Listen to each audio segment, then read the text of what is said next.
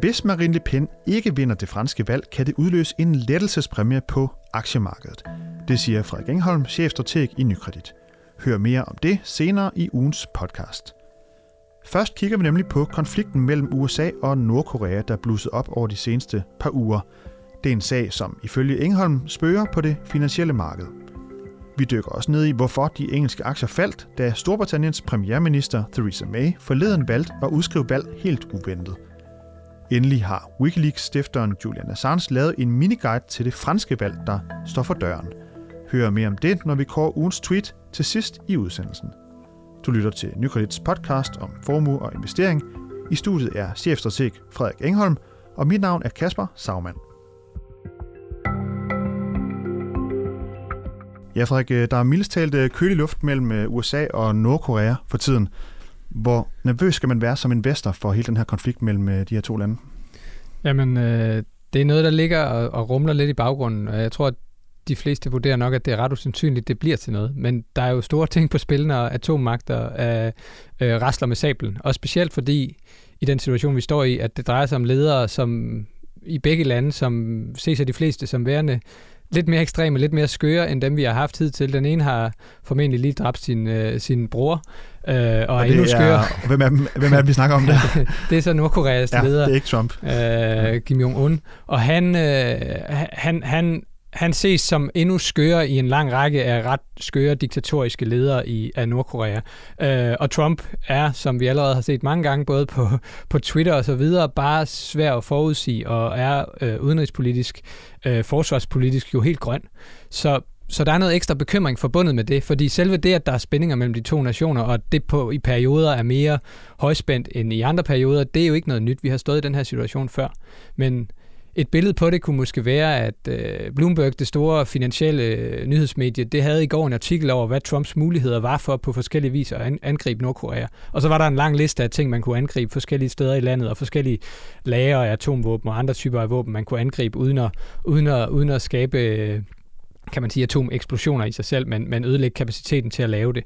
Øhm, og så, så, så, så det er altså noget, der, der, der, der spørger lidt i, i sådan øh, sindet i det finansielle marked, øh, spørger lidt i baghovedet, men, men der er nok ikke mange, der har det som et hovedscenarie, at det her reelt er noget, vi skal, vi skal, vi skal komme til at se sådan en, en reel øh, konflikt eller krig.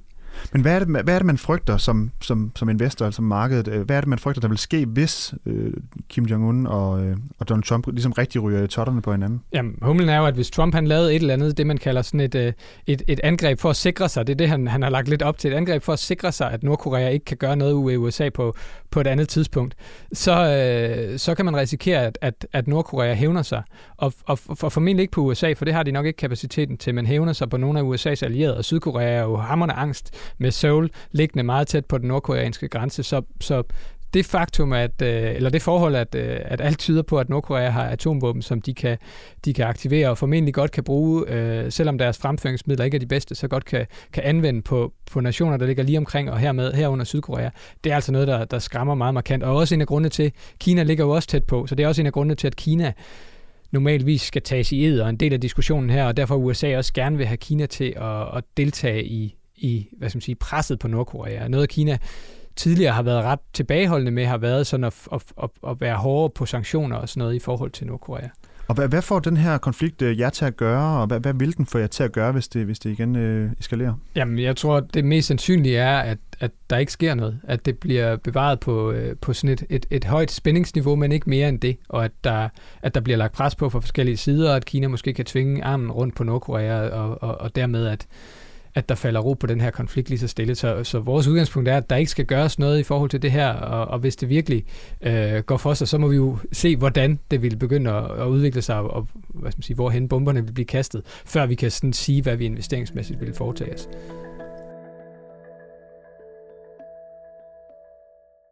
Yes, så er der også sket nogle andre ting her øh, i den seneste uge, eller siden vi sendte sidst. Øh, blandt andet så øh, i tirsdag, så gik øh, Storbritanniens premierminister Theresa May ud og sagde, at øh, nu, øh, nu skal vi altså til valg, og nu skal britterne til valg her om, om seks uger, øh, den 8. juni. Hvor stor en overraskelse er det, at, øh, at hun lige øh, hiver sådan et valg op af hatten?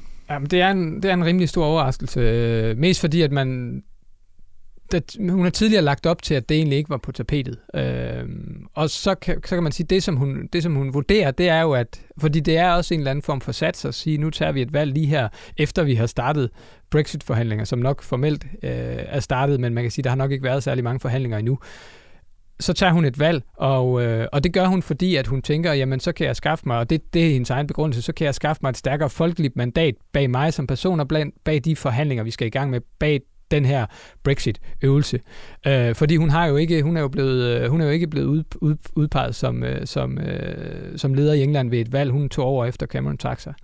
Så, så det handler på den måde om at sikre hende noget sådan et stærkere bagland og parlamentarisk bagland, kan man sige, til at gå ind i de her forhandlinger, hvor der jo i parlamentet og i øh, ja, både underhuset og overhuset har været nogle, nogle skamysler omkring, jamen har vi i virkeligheden lyst til det her Brexit, og hvor meget skal parlamentet blande sig og frem og tilbage. Og der har hun altså nu fået øh, selv sagt, jamen jeg vil gerne have et valg, og så har hun så øh, efterfølgende i går fået øh, parlamentets opbakning til, at det er det, vi skal, det er det, vi skal have. Så nu kommer der det her, det her britiske, britiske valg, og og man kan sige, hvad er, hvad er risikoen for May? Jamen det er jo også, at at hvad nu, hvis hun ikke får den opbakning? Hvad nu, hvis vi ligefrem fik et regeringsskifte, så vi skulle have Labour tilbage på tronen? Så skulle de til at bruge lang tid på at forberede hele den her Brexit-forhandling, som jo er hendes køreplan. Den vil de ikke nødvendigvis bare tage over, men lave deres egen.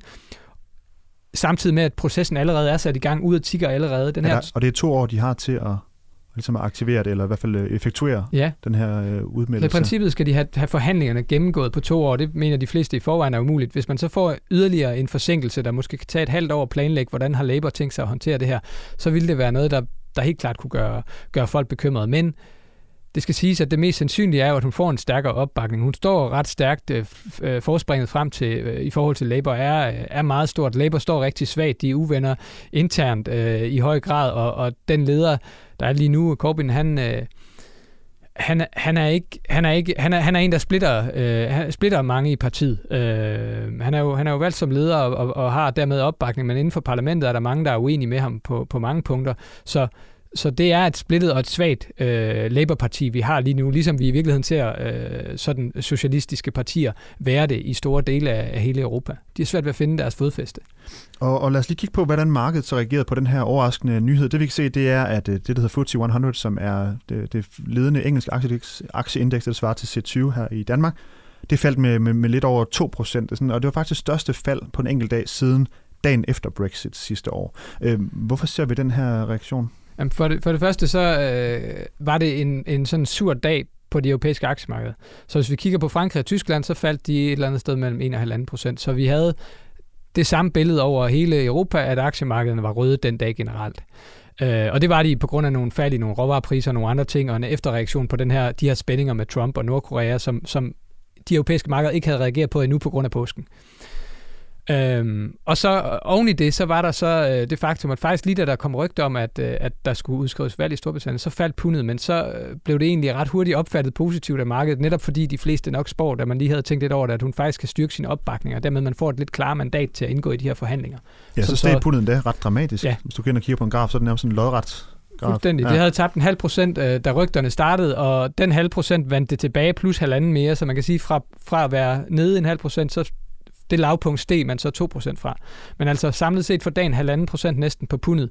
Og, øh, og, og, og det er også i det lys, man skal se det fald, vi så i britiske aktier, fordi man plejer normalvis at få, at når, man, når ens valuta stiger, så bliver aktiemarkedet øh, tynget lidt af det, faktisk. Virksomheden bliver mindre konkurrencedygtig, og den indtjening, man får fra, fra udlandet, den skal veksles om til en stærkere valuta. Det betyder så, at den bliver svagere, den indtjening.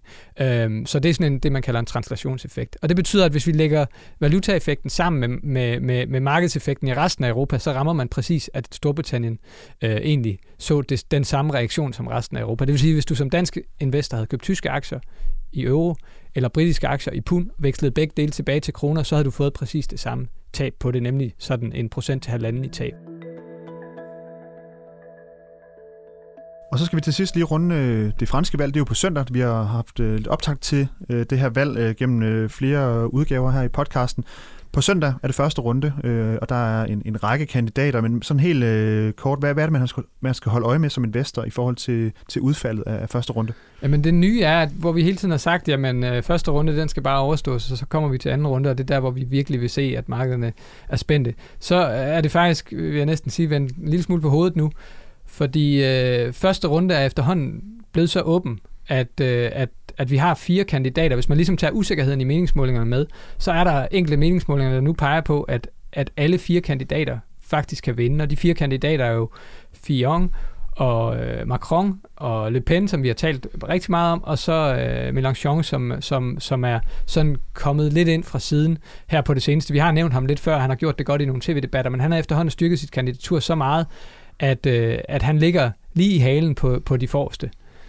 Øh, så, så det, at den første runde er, er blevet så tæt nu, det gør, at vi faktisk kan få, ja, hvem som helst af de, at, hvilket som helst af de to i finalen, øh, når man tager højde for, at der er lidt usikkerhed omkring de meningsmålinger, der bliver lavet, og, og dermed også et langt mere uforudsigeligt øh, skridt til anden runde, øh, hvor, hvor man kan sige, før så det ret klart ud som om, at det ville blive Le Pen og Macron, og der har det hele tiden set ud som om, at Macron ville vinde ret suverænt.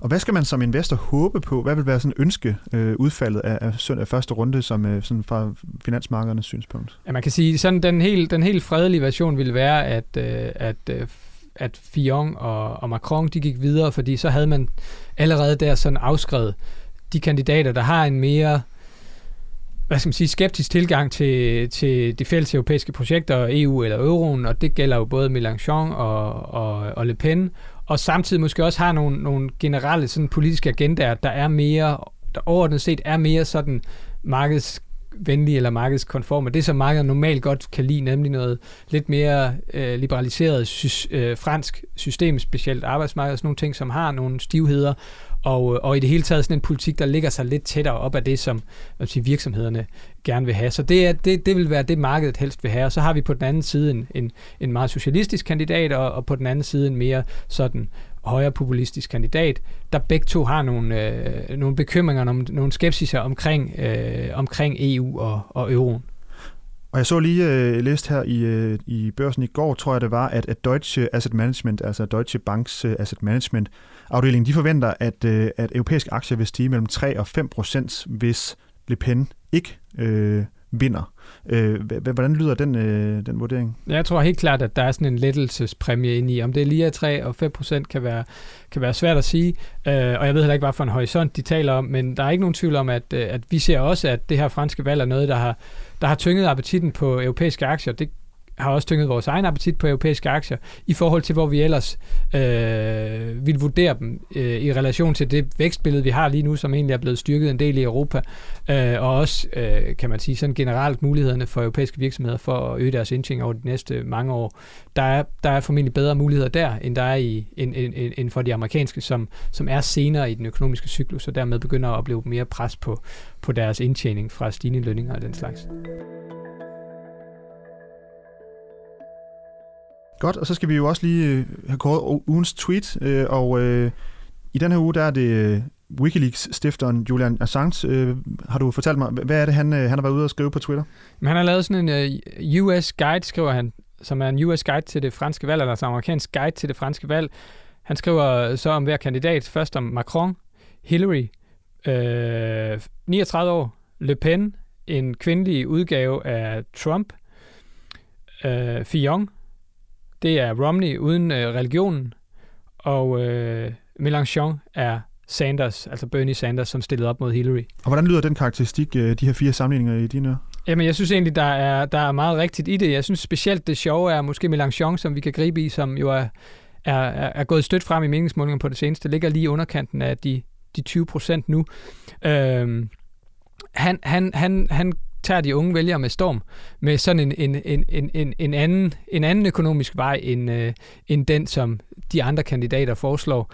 Øh, og lidt ligesom Bernie Sanders, så er det sådan, øh, hvad skal man sige, sådan et mere socialistisk projekt, ikke øh, i, i lidt mere ekstrem grad end Bernie Sanders, men det skal måske ses i, at, at Frankrig er et andet land end, end USA er det, og en, en socialist i Frankrig er mere socialistisk end, end en socialist i USA.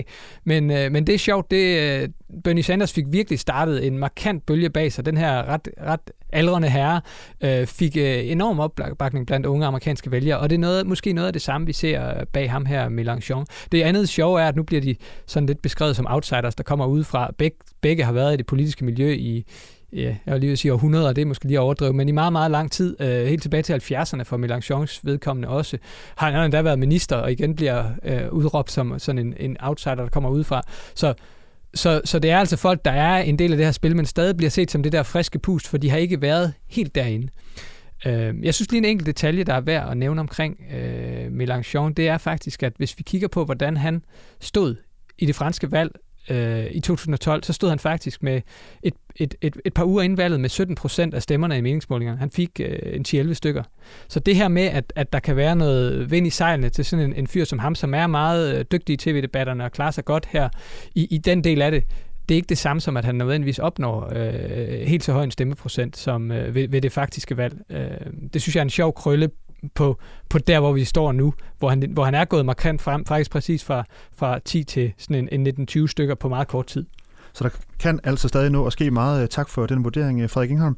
Du har lyttet til øh, Nykredits podcast om formue og investering. Du kan følge podcasten hver uge på nykredit.dk eller iTunes, SoundCloud, Stitcher og TuneIn. Frederik Ingholm kan du også følge inde på Twitter. Tak fordi du lyttede med.